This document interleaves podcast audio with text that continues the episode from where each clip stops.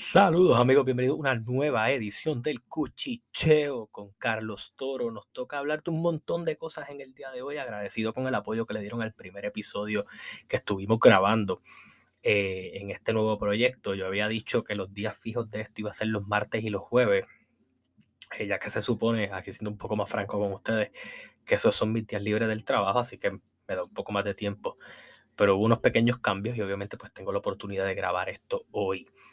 Eh, muchas cosas que conversar eh, sobre el mundo del boxeo. Tenemos que hablar muchas cosas de la NBA, tenemos muchas cosas que hablar de la lucha libre.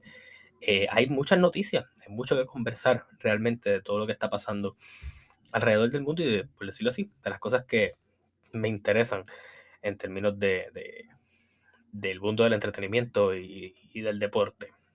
Además de que vamos a hablar de, de la Copa Mundial de la FIFA, que obviamente eh, es de lo que más se está conversando en estos momentos eh, a nivel deportivo.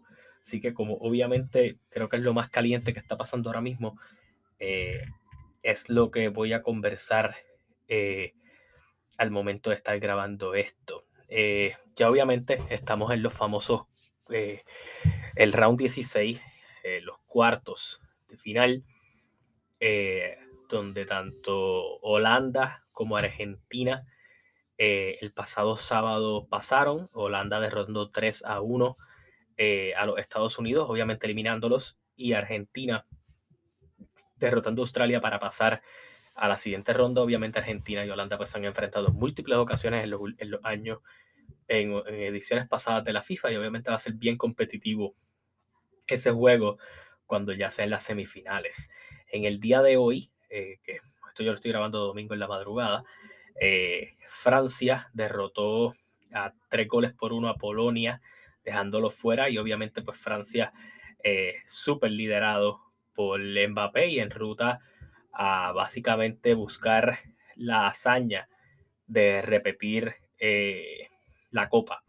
y por el otro lado Inglaterra que ha jugado una defensa increíble durante todo el mundial eh, nadie le ha anotado. Derrota tres goles por cero a Senegal, eliminándolo. Así que los próximos pareos son Francia contra Inglaterra eh, y Argentina contra Australia. Estos pareos se esperan que sean para el próximo viernes o sábado.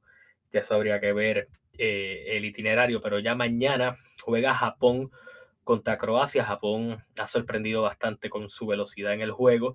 Al igual mañana Brasil juega contra Corea del Sur. Eh, el juego de Japón contra Croacia es a las 9 de la mañana. Brasil contra Corea del Sur a la 1 de la tarde. Obviamente en mi caso, pues son un poco más temprano. Eh, el próximo martes juega Marruecos contra España y Portugal contra Suecia. El viernes arrancan obviamente los cuartos eh, de final y pues se espera que sean el viernes juega Holanda contra Argentina y entonces el sábado juega Francia contra Inglaterra. Veremos a ver cómo se siguen dando estos pareos. Eh, interesante por demás, creo que muchas sorpresas en el aspecto de que tal vez en primera ronda nadie esperaba a un equipo como Marruecos, a un equipo como Corea del Sur, como Japón. Eh, hubo mucho offset. Senegal también tampoco se esperaba que llegaran tan lejos y pues lo lograron hacer. Así que eh, interesante cómo se ha ido dando la dinámica de esta copa. Messi y Mbappé empatado con tres goles cada uno eh, liderando obviamente las, eh, las votaciones o, los juegos para poder ganarse eh, el premio a técnicamente el jugador más valioso del mundial. con eso dicho, nos toca hablar de, de NBA y es que han pasado muchas cosas durante este fin de semana, pero creo que lo más sorprendente ha sido eh, los dos juegos que han tenido los Lakers, tanto el sábado, eh, tanto el viernes como el domingo. El viernes los Lakers derrotaron 130, 133 eh, a 129 a Milwaukee, los dominaron bastante en el juego, un juego que se apretó bastante tanto en el tercero y cuarto quarter. En ese juego, básicamente Anthony Davis lideró la ofensiva con 44 puntos, 10 rebotes y 4 asistencias. Obviamente bien, bien apoyado por LeBron James con 28 puntos, 8 rebotes y 11 asistencias, y Russell Westbrook desde la banca 15.7 rebotes y 11 asistencias, al menos en ese juego con Milwaukee, que era una victoria que yo creo que necesitaba mucho el equipo para que obviamente se empezaran a tomar un poquito más en serio eh, el, eh, al equipo y obviamente un, buen aire, tomar un buen aire. Russell Westbrook en estos últimos tres juegos eh, que han tenido los Ángeles Lakers lleva 30 asistencias, solo 5 turnovers eh, y el récord en esos últimos tres juegos ha sido de 3 y 0. Así que del banco el trabajo que está haciendo eh, Russell Westbrook está haciendo muy, muy bueno. Eso fue en ese juego con Milwaukee. Recuerden que dije que Anthony Davis hizo 44 puntos en ese juego. y hoy domingo, el momento de hablar esto, Anthony Davis eh, encestó 55 puntos y 17 rebotes. El, lo que está haciendo Anthony Davis últimamente no es humano. Eh, con tremendos porcientos de field goal. Eh, básicamente Anthony Davis en los últimos dos juegos ha anotado 99 puntos en, en este último pedazo de juegos. Estuvo bien apoyado por LeBron James con 29 puntos, 8 rebotes, 6 asistencias y 20 puntos de Looney Walker, 15 asistencias de Russell Westbrook desde la banca. Y los Lakers derrotan 130 a 119 a los Washington Wizards, que obviamente eh, muy bien, muy buen juego por parte de Kristaps Porzingis, 27 puntos, 9 rebotes, 3 asistencias, 2 blocks y Kyle Kuzma, 26 puntos, 7 rebotes, 4 asistencias. Con eso dicho, los Lakers han, mostrado que con este nivel sobrehumano de Westbrook, de Davis, con un Westbrook acomodándose en su rol eh, y un LeBron James siendo eh, el escudero perfecto para Anthony Davis y correr la ofensiva a través de él, las victorias están llegando, eh, siguen subiendo en el standing y aunque el schedule de esta semana está complicado, porque tienen un back-to-back -back con Cleveland y Toronto, tanto el martes como el miércoles, eh, creo que el viernes juegan contra. Eh, déjame buscar la data aquí porque no me quiero equivocar. Eh, se juega el viernes contra Filadelfia, que obviamente todavía está maltrecho por las lesiones. El domingo en Detroit y no regresan hasta el, al Staples Center o al Crypto.com Center o como sea que les llama ahora para jugar contra Boston. Así que el schedule está complicado. Si logran salir bien de esa, se pueden acomodar muy bien en el standing eh, también obviamente lo mencioné en el podcast anterior, pero la salida de Matt Ryan a través de, del waiver habla mucho de probablemente un cambio que ellos estén buscando que incluya algún pick que involucra a Kendrick Nunn y a Patrick Beverly. Yo creo que con el momentum que tienen tampoco es que vayan a hacer un trade muy radical, pero creo que van a querer tener ese espacio abierto. Vamos a hablar del standing en general. Bueno, vamos a hablar en general de los partidos que se dieron este pasado domingo. Eh, hablar un poquito de lo que estuvo pasando y obviamente hablaremos de los standing. Eh, los Nuggets se enfrentaron a los eh, New Orleans Pelicans.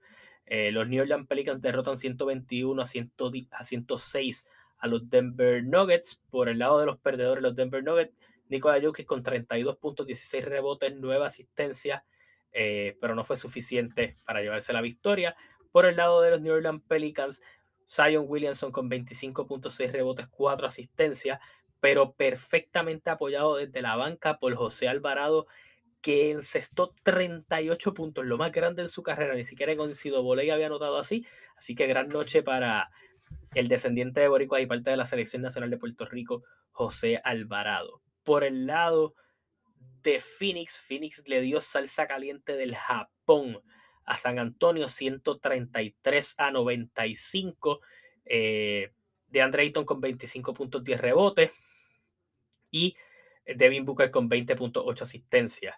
Eh, los mejores por ese lado, por el lado de San Antonio, Keldon Johnson 27.5 rebotes.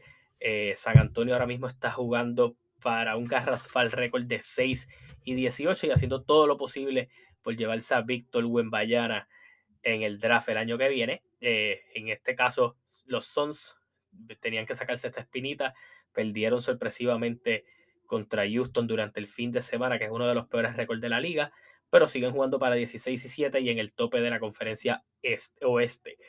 Por el lado del este, los reyes de esa conferencia son los Celtics, que derrotaron 103 eh, a 92 a los Brooklyn Nets Por el lado del Boston, 29.11 rebotes de Jason Tatum, 34.10 rebotes por Jalen Brown, bien apoyados por un Malcolm Brogdon que del banco hizo 13, 8 y 8. Eh, por el lado de los perdedores, Brooklyn Nets, Kevin Durant con 31.7 rebotes, 5 asistencias, Kyrie Irving con 18, 8 y 5. Eh, ahora mismo para los Celtics siguen acomodados en el tope de la división eh, y los Brooklyn Nets están jugando para 13 y 12. los Memphis Grizzlies derrotan a los, a los Detroit Pistons 122 a 112, liderados obviamente por Morant, que hizo 33 puntos, 10 asistencias, y bien acompañado por Dylan Brooks y Jaren Jackson con 22 puntos respectivamente. Por el lado de Detroit, eh, Bojan Bogdanovic, que llegó directamente desde Utah haciendo gran trabajo, igual Sadik Bey con 18 y 24 puntos respectivamente. Sorpresita, eh, los New York Knicks derrotan a los Cleveland Cavaliers 92 a 81. Obviamente Cleveland ha tenido varias lesiones en el trayecto. Eh, obviamente no cuenta con Ricky Rubio. Eh, ahora mismo creo que del eh, Jared Allen también está fuera. Pero pues, obviamente no era excusa para perder este juego. 23 puntos de Donovan Mitchell. Eh, y obviamente fue un muy mal juego. Los Knicks hicieron un buen trabajo. 23 puntos de Jalen Bronson, el muchacho que necesitaría Luca en estos momentos, y bien acompañado por Julius Randle con 18, 9 y 4 y 15, 8 y 1 para RJ Barrett. Ahora mismo Cleveland juega para 15 y 9 y los Knicks juegan para 11 y 13. Los Sacramento Kings siguen con un gran momento, derrotan a los Chicago Bulls, que ha sido una de las decepciones de la temporada. Eh, en estos momentos los Kings juegan para 13 y 9, acomodados en puestos de playoff. Por el lado de Sacramento, los ganadores, eh, Domantas Sabonis hace un triple doble de 11 puntos, 17 rebotes, 10 asistencias, bien apoyado por Harrison Barnes, que encestó 17.6 rebotes, y de Aaron Fox con 16 y 7. De la banca, Malik Monk conecta 20 puntos. Y este es un equipo que, aunque no he tenido la oportunidad de hablar mucho, aprovecho ahora el chance, que está poco a poco entendiéndose. Un equipo que cuenta con buenas piezas, que tiene un chamaco llamado Richard Holmes, que si no se hubiera metido en el revolú que tuvo hace no mucho, eh, con algo de violencia doméstica o algo así, además de que obviamente la posición, pues se la, eh, el Sabonis entrar y, jugar el centro, pues lo ha sacado un poco de la posición. Es alguien que yo creo que si Sacramento se mueve bien, lo puede sacar y conseguir algo mejor, pero Sacramento bien apoyado por un Diaron Fox que ha dado un salto de madurez bien grande, Sabonis también, Harrison Barnes siendo un complemento perfecto, y Kevin Huerter que llegó de Atlanta y Malik Monk que llegó en la agencia libre por los Lakers ha sido un gran apoyo para este equipo que conecta muy bien el triple eh, y el rookie le está dando muy buenas dimensiones. Por el lado de Chicago, 41 puntos, 8 rebotes y 2 asistencias para Zach Lavin. Este equipo no está funcionando esta temporada, no sé si es por el choque de los... El, el hecho de no contar con los Sobol, eh, Lavin y DeRozan chocando mucho para tener el balón, nadie está distribuyendo bien, eh, demasiado cambio en los poingares, eh, y los, los poingares muchos son muy anotadores. Eh, en fin, este equipo no está funcionando en estos momentos y han afectado técnicamente los números de DeRozan, que tuvo un gran año el año pasado, y este año pues básicamente no ha sido lo mismo, igual Zach Lavin. Así que Chicago jugando para 9 y 14 en estos momentos en el este. Y en el último juego de la noche, los Portland Trail Blazers siguen en la ruta eh, positiva. En este caso, logran derrotar a los Indiana Pacers, que también están jugando muy bien dentro de la conferencia este. Hay que recalcar que en este juego Tyrese Halliburton no estuvo jugando. Eh, y que fue el regreso de Damian Lillard por el lado de Portland. Damian Lillard con 21.6 asistencias, Arfene Simon con 22 puntos, Jeremy Grant con su gran momento con 28 puntos eh, y 19 puntos para Nurkic. El, el, cuadro regular básicamente todo el mundo anotó eh, en doble dígito y Josh Hart hizo un doble doble de 11 y 10. Chamaquito jugando muy muy bien. Eh, y recalcando que todavía al equipo de Portland le falta una pieza del banco que me parece que es muy importante en la figura de Gary Payton tercero. Por el lado de Indiana, que no contaron con Tyrese Halliburton como mencioné, eh, fue Miles Turner quien se encargó de la ofensiva con 24.9 rebotes y eh, Body Hill con 22 y 11. Eh, ahora mismo Portland está jugando para 13 y 11 y los Pacers juegan para 12 y 11. Vamos a hablar un poquito de los standings en la conferencia este, en la posición número 1. Eh, los Boston Celtics con 19 y 19 victorias, 5 derrotas. Milwaukee en la posición número 2 con 16 victorias, 6 derrotas. Cleveland Cavaliers con 15 victorias y 9 derrotas. Los Atlanta Hawks en la posición número 4 eh, con 13 victorias y 10 derrotas. Este equipo puede tener problemas. ¿Por qué? Perdieron los otros días por pela con los Rockets. Se volvieron locos a buscar problemas. Creo que Trey Young tuvo también una discusión con el coach. Y esta discusión pues lo hizo él no asistir al juego del viernes contra Denver, aunque se llevaron la victoria, eh, pues ya parece que hay problemas allí. También han dicho que hay problemas entre Trey Young y John Collins. Esto es una loquera. Así que veremos a ver si ese equipo no termina explotando eh, o pasa algo allí. Pero en la posición número 4 está jugando Atlanta para 13 y 10.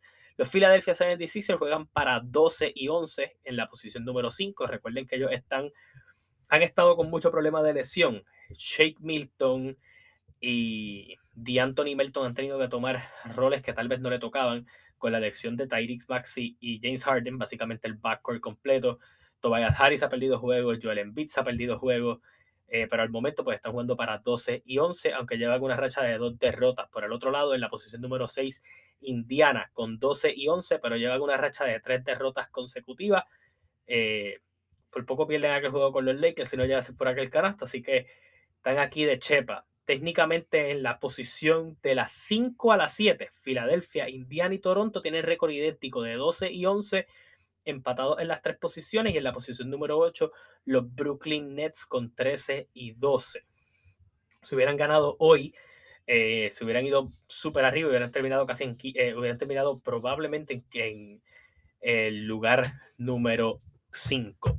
Miami Heat jugando para 11 y 12 en la posición número 9 y los Knicks jugando para 11 y 13 en la posición número 10, al igual que Washington en la posición número 11. Chicago Charlotte, Detroit y Orlando componen obviamente el fondo del abismo del este. Eh, por eso digo que Chicago ha sido toda una decepción porque ni en puestos de play-in están en estos momentos. Obviamente Charlotte se entiende, las lesiones han sido aberrantes allí con la Melo Ball desde el principio de la temporada.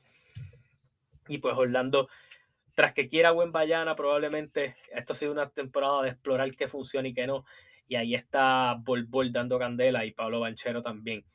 Eh, por el oeste tenemos en la posición número uno a los Phoenix Suns con 16 y 7, en la posición número 2 los New Orleans Pelicans con 15 victorias, 8 derrotas, en la posición número 3 con 14 y 9, eh, empatados con el cuarto lugar que es Memphis, Denver y Memphis juegan para 14 y 9, en la posición 3 y 4, jugando para 13 y 9 Sacramento en la posición número 5, en la posición número 6 Golden State Warriors empatados con el séptimo y octavo lugar que es los Clippers y Portland, Golden State 6, Clippers 7, Portland 8 en estos momentos, todos con récord idéntico de 13 y 11.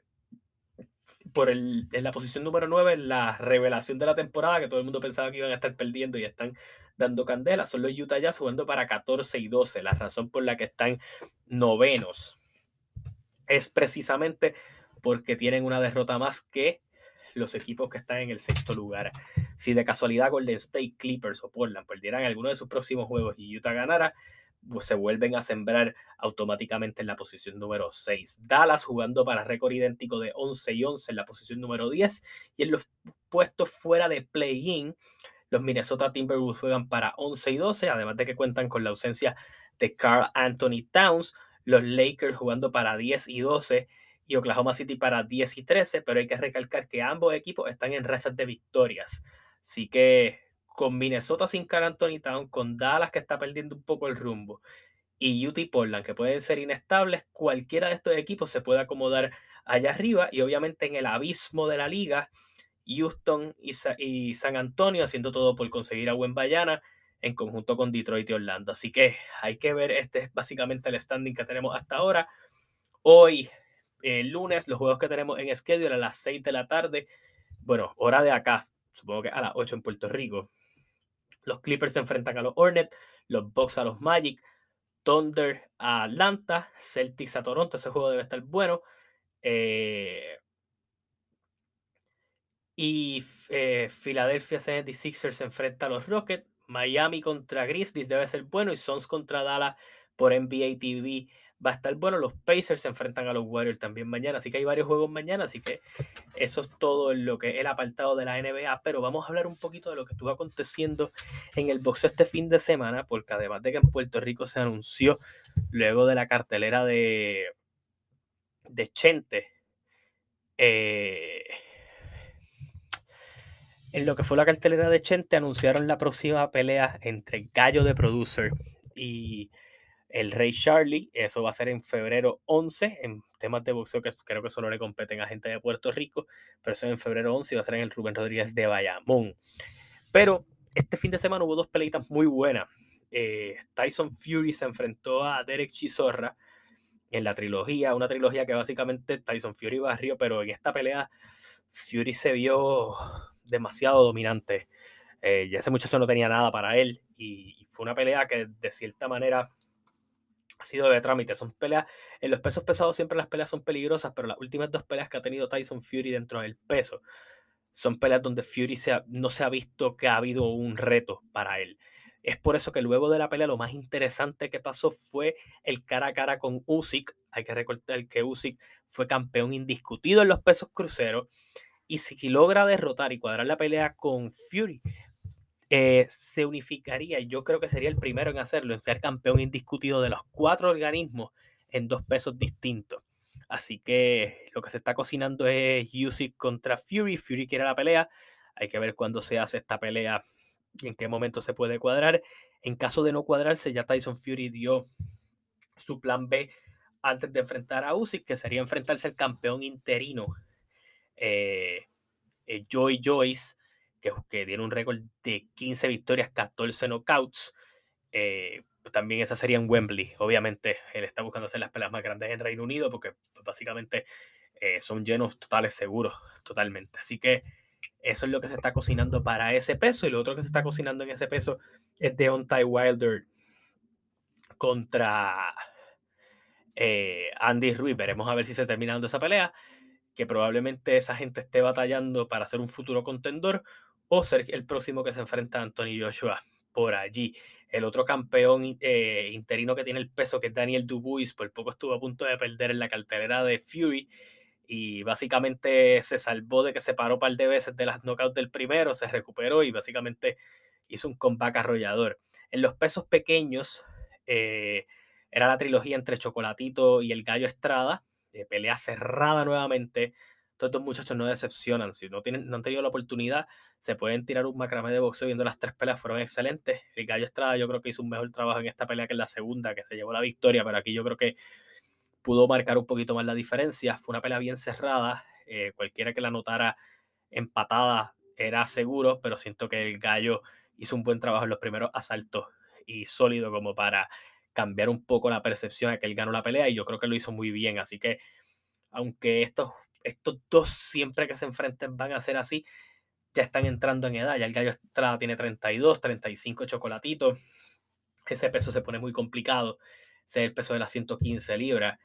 Y tienes dos super tiburones empezando a, rondar, que es Naoya y Noe, que está buscando unificar en su peso para después obviamente subir, eh, que es básicamente eh, un fuera de serie.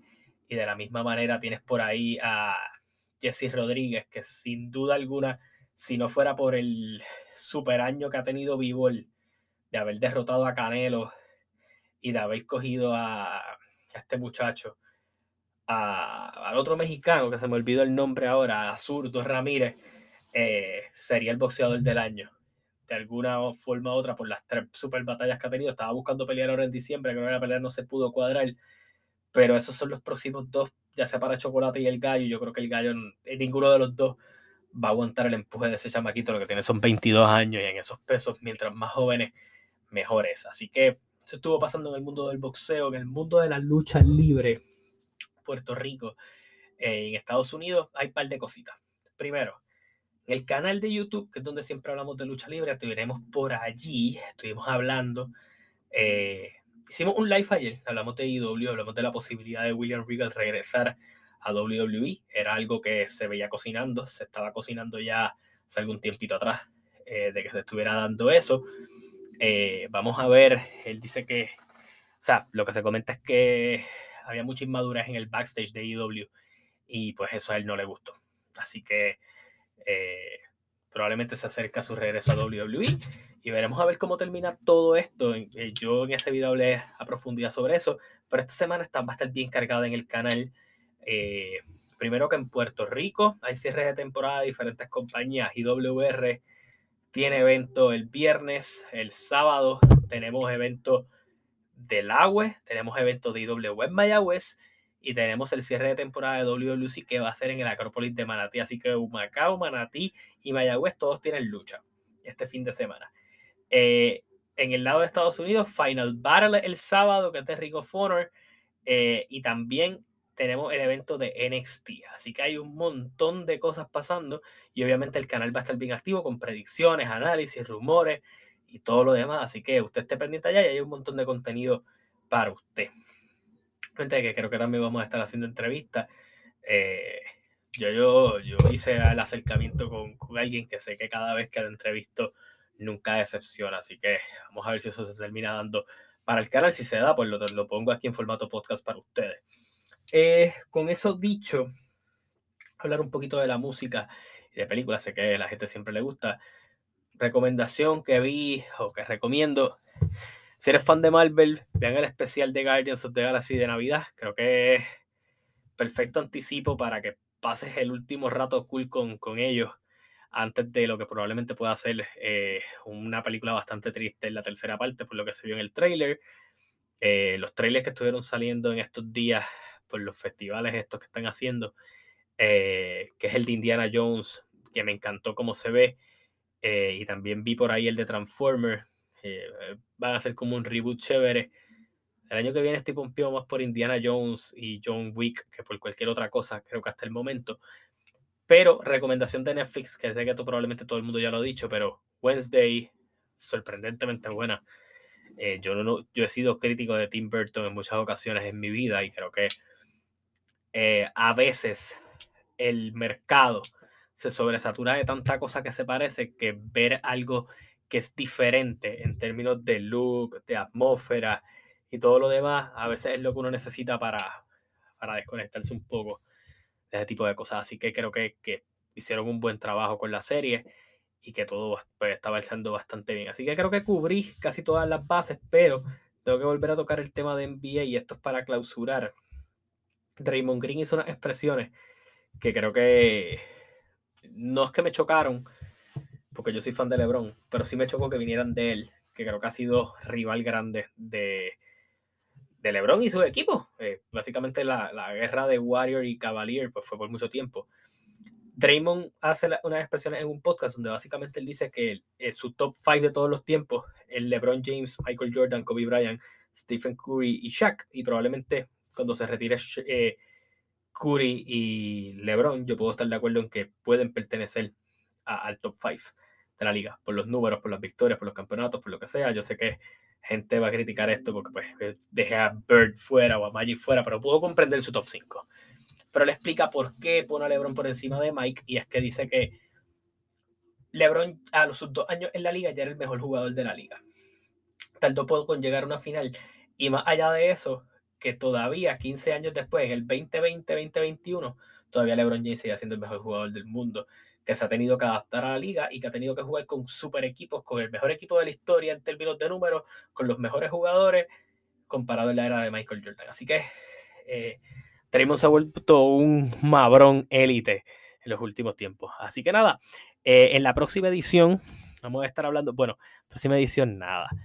Eh, yo voy a hacer aquí un inventito porque yo sé que hay gente que le gusta que yo hable del BCN y de la pelota y voy a hacer eh, una añadidura porque creo que hay dos noticias bien importantes pasando con ambas cosas que creo que hay eh, tiempo para comentar. Bueno, y si vamos a hablar de BCN y vamos a hablar de pelota, tenemos que hablar de dos rumores grandes que están corriendo en el mundo de la pelota. Uno es una realidad, el otro es un rumor. voy a hablar primero. Jason DeGrom, el pitcher, el ace de los Mets de Nueva York, decide cambiar de aire y se muda a los Texas Rangers, una movida que a mucha gente no le ha hecho mucho sentido considerando la edad que tiene Jason DeGrom en el aspecto de que tal vez estaba buscando ser eh, un ganador. Eh, pero el contratazo que le dieron es muy bueno ya para su edad. Eh, según los reportes, los Texas Rangers y el abridor Jacob DeGrom llegaron a un acuerdo de 5 años y 185 millones de dólares. El contrato tiene una opción para un sexto año condicional. Obviamente eso siempre a condición de cómo esté pichando que elevaría el total del contrato a 222 millones. Es un super contrato. Texas es un equipo que se está desarrollando, no está todavía ahí en esa posición para subir, pero en la pelota todo es impredecible. Así que hay muchas cosas que pueden cambiar en eso, pero obviamente a los Mets haber perdido es al a su gran jugador Jacob de Grom, el nuevo rumor es que ellos estarían ofreciéndole dos años y 86 millones a el gran pitcher, gana, múltiples veces ganador del Cy Young, el señor Justin Verlander. Así que interesante cómo se está acomodando eh, la MLB en estos momentos. Es ahora la agencia libre, que la gente está poco a poco acomodándose y viendo qué, va a estar eh, pasando con la, con la liga como tal. Los nuevos cambios y todo lo demás. Recuerden que eh, la pelota es el único deporte donde yo creo que los equipos se montan y al final del día pues no hay, no hay una seguridad de que vayan a ganar el campeonato.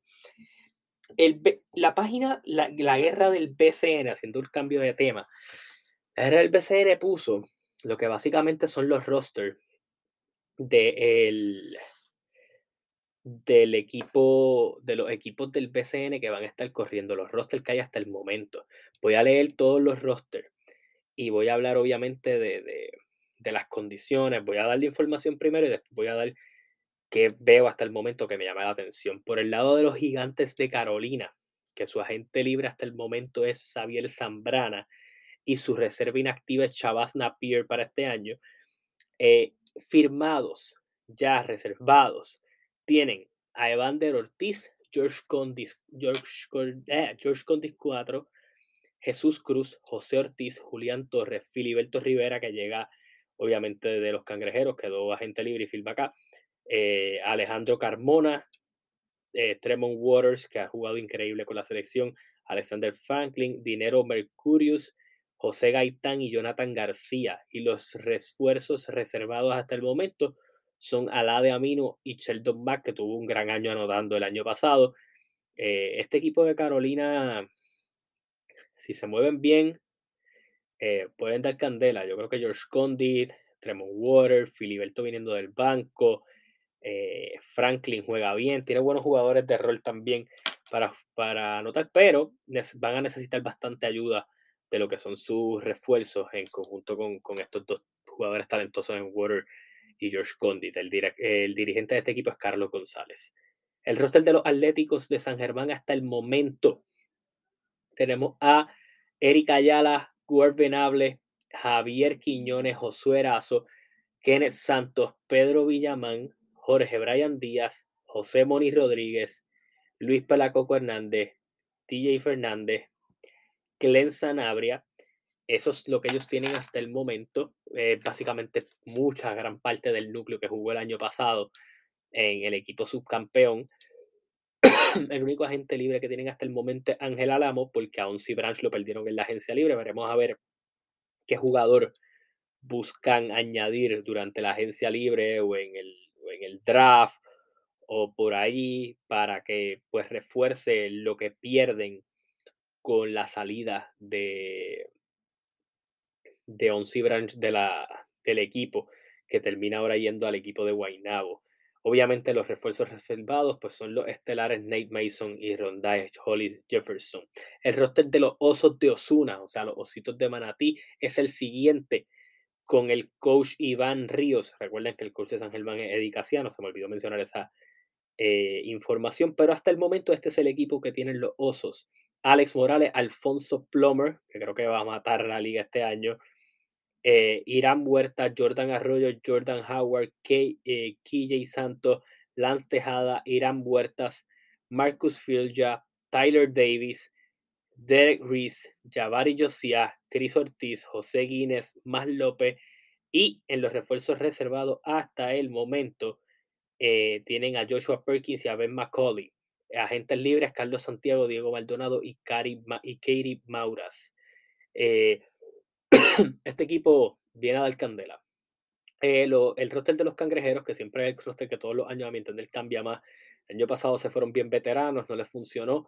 Este año pues decidieron renovar un poquito el equipo en términos de, de juventud. Y es que obviamente el equipo hasta el momento, los refuerzos, el, el dirigente va a ser Nathan Pibi, los agentes libres son Darius Morales y Dixon Oviedo, los refuerzos reservados son Chic Diallo y Tony Bishop, y los reservas son Emanuel Maldonado, Gian Clavel, Justin Reyes, que lo consiguieron en cambio, Ángel Matías, Kevin Young, Ramón Clemente, Guillermo Díaz, Isaac Sosa, Cleon Penn, Cliff Durán y Víctor Caratini. Eh, tanto Cliff Durán como Víctor Caratini y Justin Reyes estrenan en el equipo. Eh, por el lado de los capitanes que han tenido unas un novelazo fuera de, que se iban a vender el equipo, de que el cambio de dirigente, de que lo de Anuel y Fabián Eli, vamos a hablar de Anuel ahorita, eh, que ha sido todo un torbellino lo que ha pasado con los capitanes de Arecibo, eh, pero hasta el momento este es el equipo que tienen. Brandon Boyd, Jorge Torres, Cristian Pizarro, Denis Clemente que regresó y filmó en la agencia libre hace poco, Chris Gastón, David Huerta, Devon Collier, Jonathan Rodríguez, Raymond Cintrón, Víctor Liz, Walter Hodge y Wilfredo Rodríguez. Los refuerzos reservados hasta el momento es Cameron McGriff y Shimnomeli Elonu. Eh, en los agentes libres, Brian Vázquez, Carmelo Betancourt y Joven Villegas. El roster de los cariduros de Fajardo, dirigidos por Alan Colón. Eh, en su reserva inactiva es Juan Ramón Rivas. Eh, su agente libre es Max Amaro. Los refuerzos reservados son Victor Roth y Terence Jones. Eh, sus reservas, Kevin Maura, Antonio Ralat, Iván, Iván Gandía, Manny Camper, Arnaldo Toro, Leandro Allende, Christopher Brady, Eric Ortiz, John Holland, Marcel Suberville, Juan Pablo Piñero, Emanuel Andújar eh, o Emi Andújar y Alex Abreu. Por el lado de los grises de Macao, donde el audio está metiendo un par de pesos por ahí, eh, son el único equipo para empezar que tiene derecho a tres refuerzos. Y el primer refuerzo que logran firmar es a David Stockton, hijo de la leyenda John Stockton, su dirigente Wilhelmus Cannon, que viene directamente desde Ponce, y hasta el momento los reservas que tiene es Luis Rivera, Lorenzo Jenkins, Melvin Millet, eh, Tima Parker Rivera, Darion Spotville, Alexander Capos, Jorge Matos, eh, Gabriel Velardo, Ernesto Rodríguez y James Monty Scott. Sus agentes libres son Nathaniel Butler y Luis Colón. Y los refuerzos reservados son Daniel Amigo y Jordan Swing. Eh, ahora vamos a hablar de los vecinos, obviamente. Los indios de Mayagüez es, continúan con su coach Cristian Dalmao, que le dio muy buenos resultados a mitad de temporada durante este año.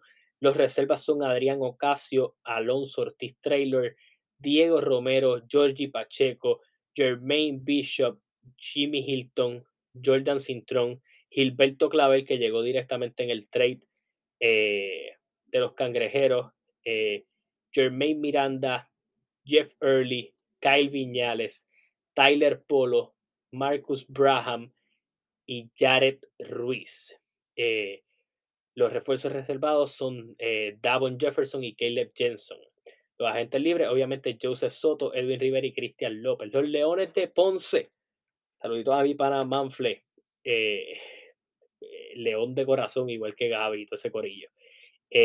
Las, reservas hasta el momento, Allen Ford, Cristian Negrón, Ismael Yomar Cruz, Gatsiel Colón, Jordan Murphy, caballito, eh, Luis López, eh, Ricardo Erans, Carlos Llave López, Yesrel de Jesús y Mike Rosario. Los refuerzos reservados hasta el momento son Gerald Brandley y Cameron Oliver. En agentes libres, Ángel Daniel Basayo. Esperemos a ver dónde termina Basayo por ahí. Eh, Jonathan Ocasio y Gabriel Ruiz. los Mets, uno de los equipitos que yo creo que empezó calladito y la gente ahora está bien pendiente a lo que puedan hacer, específicamente con los refuerzos reservados que tienen. EJ Crawford, Jason Page, Gary, Gary Brown. Jason Page y Gary Brown llegaron de cambio, eh, ya sea con Mayagüez y con Mayagüez y con eh, Pirata. Eh, William Martínez, Francis Jonathan Hahn, Onsi Branch en la agencia libre, Renaldo Bergman y Enrique Ramos. Tienen agentes libres en Killan Guerra y William Orozco y sus refuerzos reservados son Ben Moore y Amida Briman. Caballetes, Xavier Sila es su coach, al igual que en Ponce el coach Sergio Hernández. Por el lado de los Piratas, que estrenan coach, el coach de Arecibo, eh, Rafael Pachi Cruz, no tienen agentes libres, tienen dos refuerzos reservados, tanto Jamil Wilson como Tu Holloway, y sus reservas son Philip Wheeler, Isaías Piñeiro, a quien están buscando cambiar, eh, Tijuan Rolón, que llegó en el cambio de Gary Brown, eh, Janif eh, Carlos Emory, Jojo Miranda Walker, Luis Hernández, Alexis Colón, Benjamín Colón, Félix Rivera, Robert Harris, eh, Melsa Will, eh, Will Martínez y William Cruz. Y por el lado de los campeones, el roster es el siguiente. Su agente libre es Sammy Mujica, su dirigente Nelson Colón, sus refuerzos reservados son Jacob Wiley y Christian Doolittle. Eh, los destruyeron en la final. Y las reservas son Alexis Negrón, Angelito Rodríguez, Brandon Davis, Luis Causkut, Ryan Pearson, Stephen Thompson, Javier González, Owen Pérez, Benito Santiago Jr., Javier Mujica e Ismael Romero. Se espera que Ethan Thompson, hermano de Stephen Thompson, entre a la liga en el, en el, sorteo de nuevos jugadores. Eh, los jugadores reservados, eh, que fue lo que mencioné, por eso es que le llamaba reservados, forman parte del equipo para la temporada 2023 y actualmente están bajo contrato. Refuerzos reservados no significa que estarán con el equipo en el 2023, pero el equipo posee un derecho prioritario para firmarlos. El refuerzo necesita ser liberado por el equipo que lo reservó para que pueda firmar por otra franquicia. No obstante, el equipo que lo reservó está obligado a liberar al jugador si éste está disponible para jugar, eh, pero el equipo no desea traerlo. Eh, y ese, pues básicamente el estatus del BCN en estos momentos. Eh, Obviamente el BCN regresa a Telemundo hasta el momento eh, y van a estar allí metiendo mano todos los sábados eh, en, eso. Eh, van a seguir siendo por, tele, por Telemundo. Una de las noticias que salió es que Walter Hodge fue liberado por Islas Vírgenes para que pueda competir con Puerto Rico, pero Puerto Rico obviamente puede estar en un standing más grande, es bien difícil que, que no lo puedan hacer. Eh, y pues lo que están haciendo es que, valga la redundancia, eh, pueda terminar jugando para el 3 para 3. Onsi Branch eh, recibió una oferta de más dinero por parte de los capitanes, pero por alguna razón terminó firmando con Guainabo. Así que al final del día veremos a ver qué termina pasando con el BCN. El BCN creo que empieza en marzo, si la memoria no me falla, así que estos próximos meses vienen bastante calientes con ese apartado. Pero si voy a hablar de BCN, tengo que hablar de un artista que está bastante involucrado con esto. Y yo no sé si esto es probablemente con lo que vaya a terminar el episodio, pero es altamente probable que sí. Y es que Anuel, ya yo hablé de Arcángel y del, disco de Arcángel la semana pasada, eh, me pareció muy bueno, creo que me gustaron muchas de las colaboraciones que escuché en el disco. La Jompa obviamente es lo más que está sonando con Bad Bunny. Eh, también el disco de Ladio, que salió la semana antes, estuvo muy bueno, a mí me gustó. Eh, obviamente ya de Ladio no sabe ya qué esperar. Eh, obviamente todo el mundo está criticando el especial de, de, Banco Popular y todo lo demás. Yo siempre he dicho, pues, mano, si Banco Popular debe, Banco Popular debe apelar a sus raíces, a lo que era el especial hace mucho tiempo, y, y, tal vez homenajear las cosas de esa época, de esos artistas que fueron performers en su momento de eso, en vez de intentar apelar a una nueva generación usando el eh, a estrellas nuevas para apelar ahí, sí lo entiendo.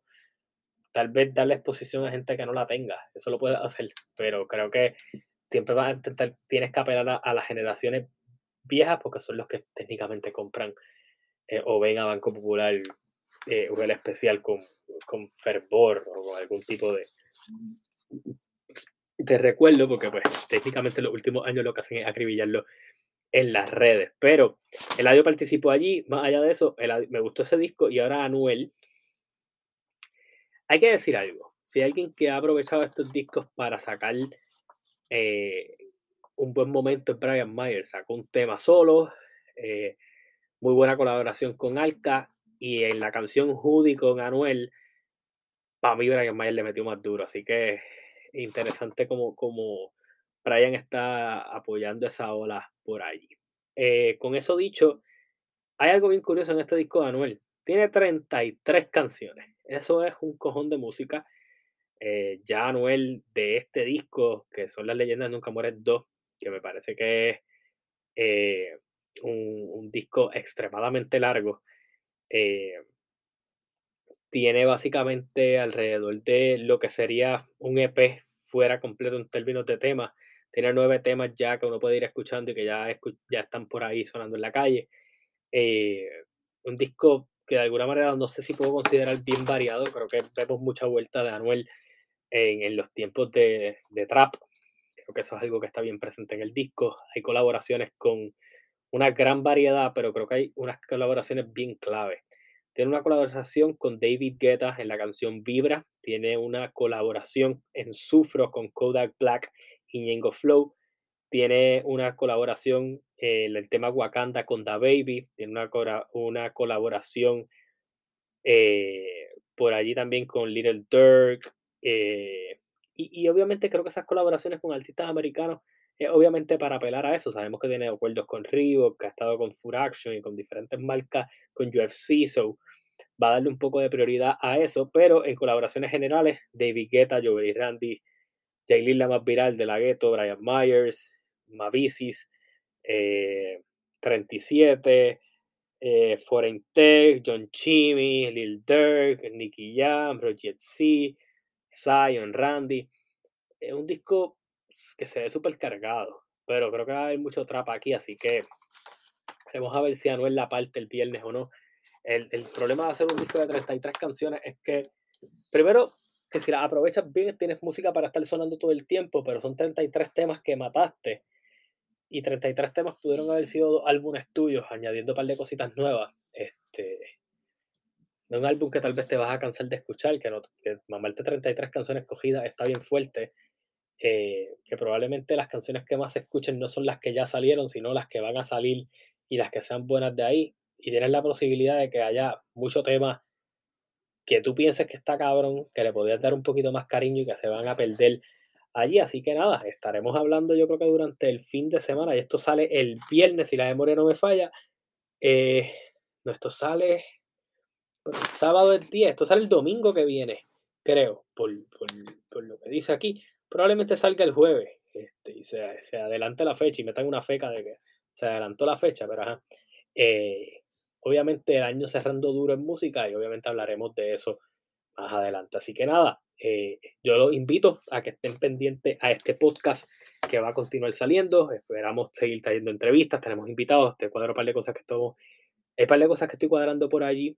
Pendiente a mi canal de YouTube, hablamos del homenaje que se le hizo a los Invaders en Orlando eh, con el NGCW. Eh, hablamos también eh, de lo que está pasando en WWE, que aquí toca algo, pero no, no, lo toca a fondo. también hablamos de todo lo que está pasando WWC, Laue.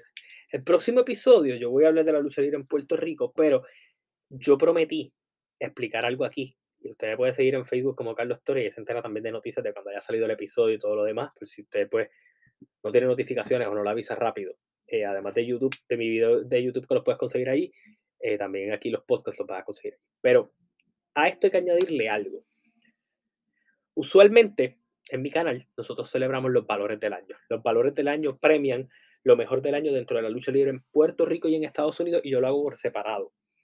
Usualmente yo no hacía esto a votación, creo que un año lo hice, se me hizo bien complicado y lo hice por encima. Este año lo vamos a hacer de una dinámica bien distinta. Yo voy a cerrar las votaciones de esto eh, el domingo 18. ¿Por qué el domingo 18? Porque el domingo, el sábado 17 es el, el cierre de temporada de las compañías en Puerto Rico. Así que yo voy a cubrir todo eso y probablemente estos premios salgan para el martes 20 de diciembre. Martes, sí, martes 20 de diciembre. Sea el día de los valores del año de Puerto Rico y probablemente el 21 los valores del año de Estados Unidos, eh, salvo a que no haya una lucha que pueda pues contender con eso, que entonces yo lo pospondría. Pero las votaciones van a cerrar el 18. Eh, yo les voy a estar dando toda la data dentro de lo que va a ser mi plataforma de Facebook, donde me consigues como Carlos Toro con el loguito del canal, eh, para que usted pueda hacer sus votaciones, cuáles van a ser las clasificaciones en ambas partes. Lo que pasa es que obviamente en Puerto Rico pues se me hay que separar unas cosas, pero hasta el momento luchador del año, lucha del año, compañía del año, evento del año, eh, riña del año y varias más. Me voy a sentar detalladamente a, a evaluar tanto lo positivo como lo negativo. Decepción del año, mejoría del año, novato del año, de seguro van a ser como 10 clasificaciones. Eh, usted va a poder hacer sus votaciones y obviamente quiero que lo sepan. Por más que hagan sus votaciones y todo, yo voy a dar mi punto. O sea, ustedes siempre me escuchan por ese tipo de cosas. Yo obviamente voy a decir quién es el ganador del luchador del año por sus votaciones, pero eh, también voy a dar mi opinión y quién yo pienso que debe haberlo sido. Así que en caso de que no estemos de acuerdo en nuestra posición. Así que nada, los invito a que se suscriban a mi canal de YouTube, le den like, campanita para notificaciones, pendiente de eso de las votaciones. Mañana voy a estar eh, enseñando el link.